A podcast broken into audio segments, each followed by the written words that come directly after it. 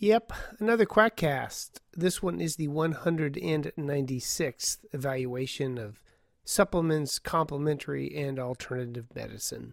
Scams. References are available at edgydoc.com, the home of my growing multimedia empire. This one is called Acupuncture and Endorphins. Not all that impressive. I was reading and deconstructing a particularly awful bit of advice for acupuncture by Consumer Reports. It was the same old, same old, but it was the source that made it particularly awful. I expect more from Consumer Reports than the uncritical regurgitation of the standard mythical acupuncture narrative. The report included the quote, one possible reason for benefits of acupuncture Studies show that it causes us to release feel good hormones called endorphins that suppress pain. I have never bothered to go back and see what the original literature was to support endorphins as a potential mechanism for the beneficial effect of acupuncture pain. So little time, so much to read. That endorphins are released as a result of a noxious stimulus didn't surprise me.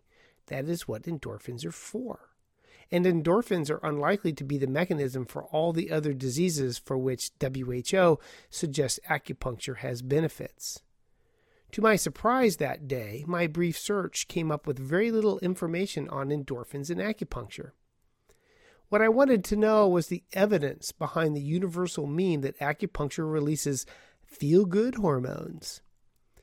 If Consumer Reports says it's so, it must be true, right? I mean, I go to them when I'm going to buy a new car or a toaster.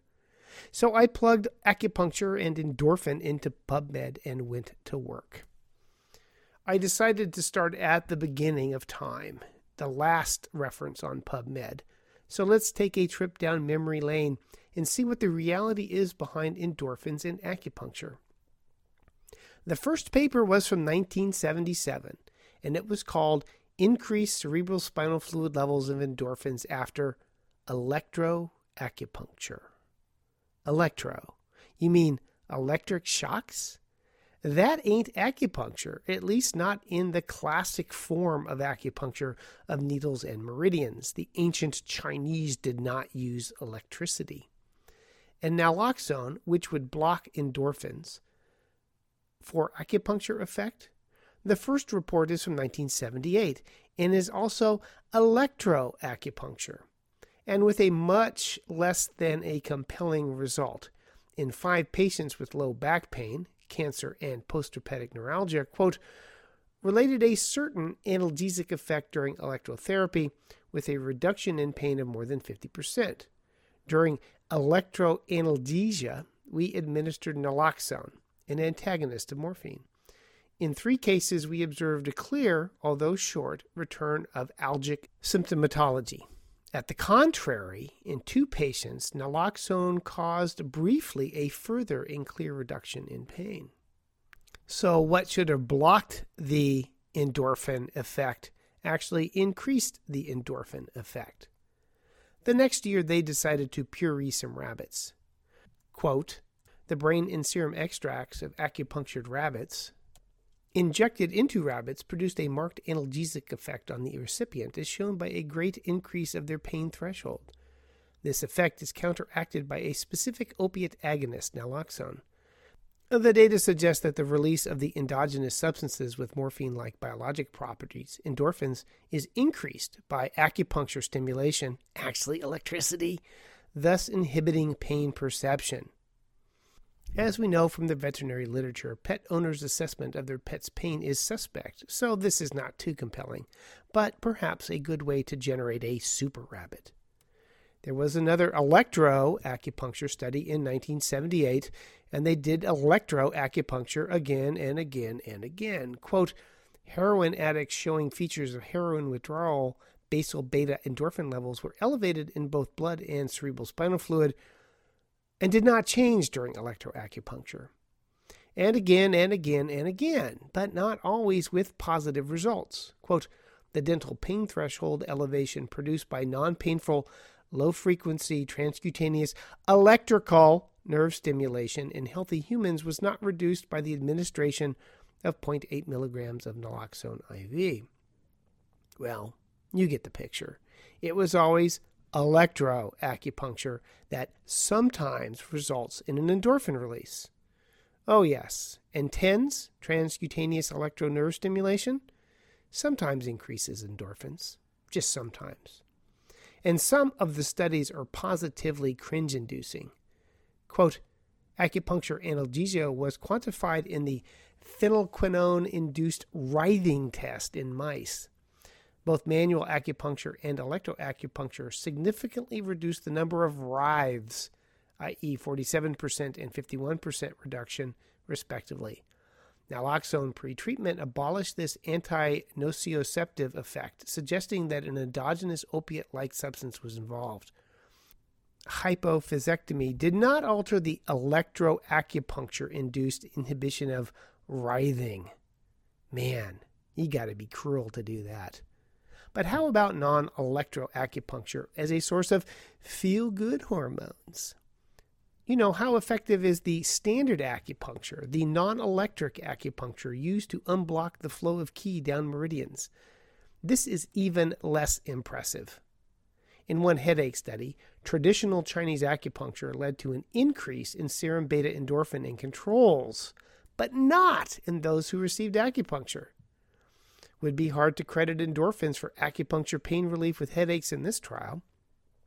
In another negative study, naloxone failed to block classic acupuncture effects on pain.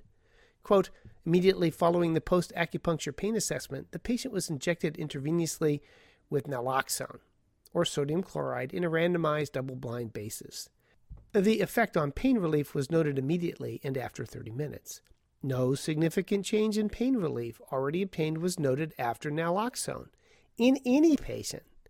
This does not support the hypothesis that acupuncture therapy is mediated by endorphin.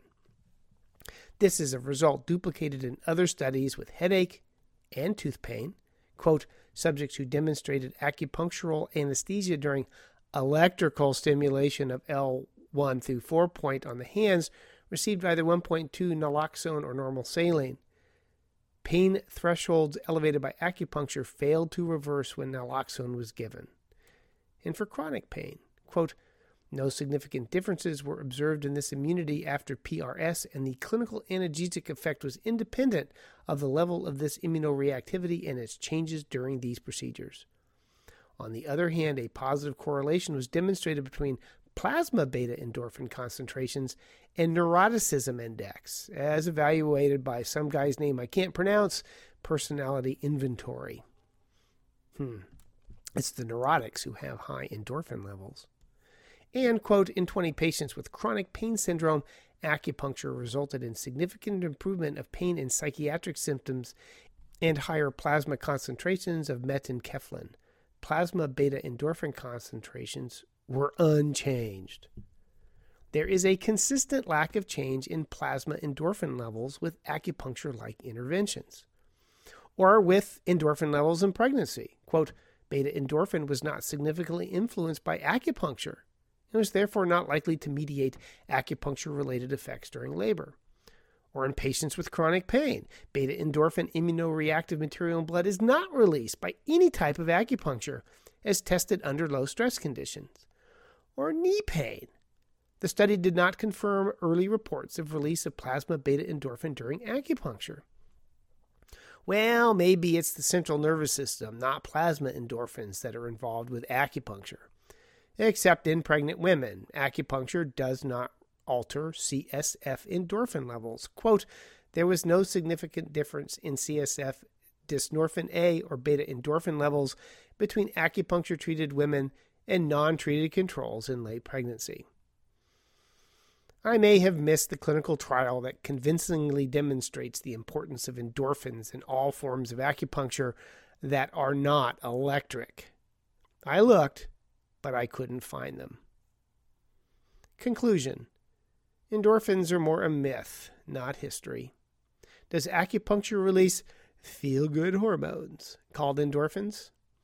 It is a bad question, since, as is often the case, what exactly is meant by acupuncture is never specified.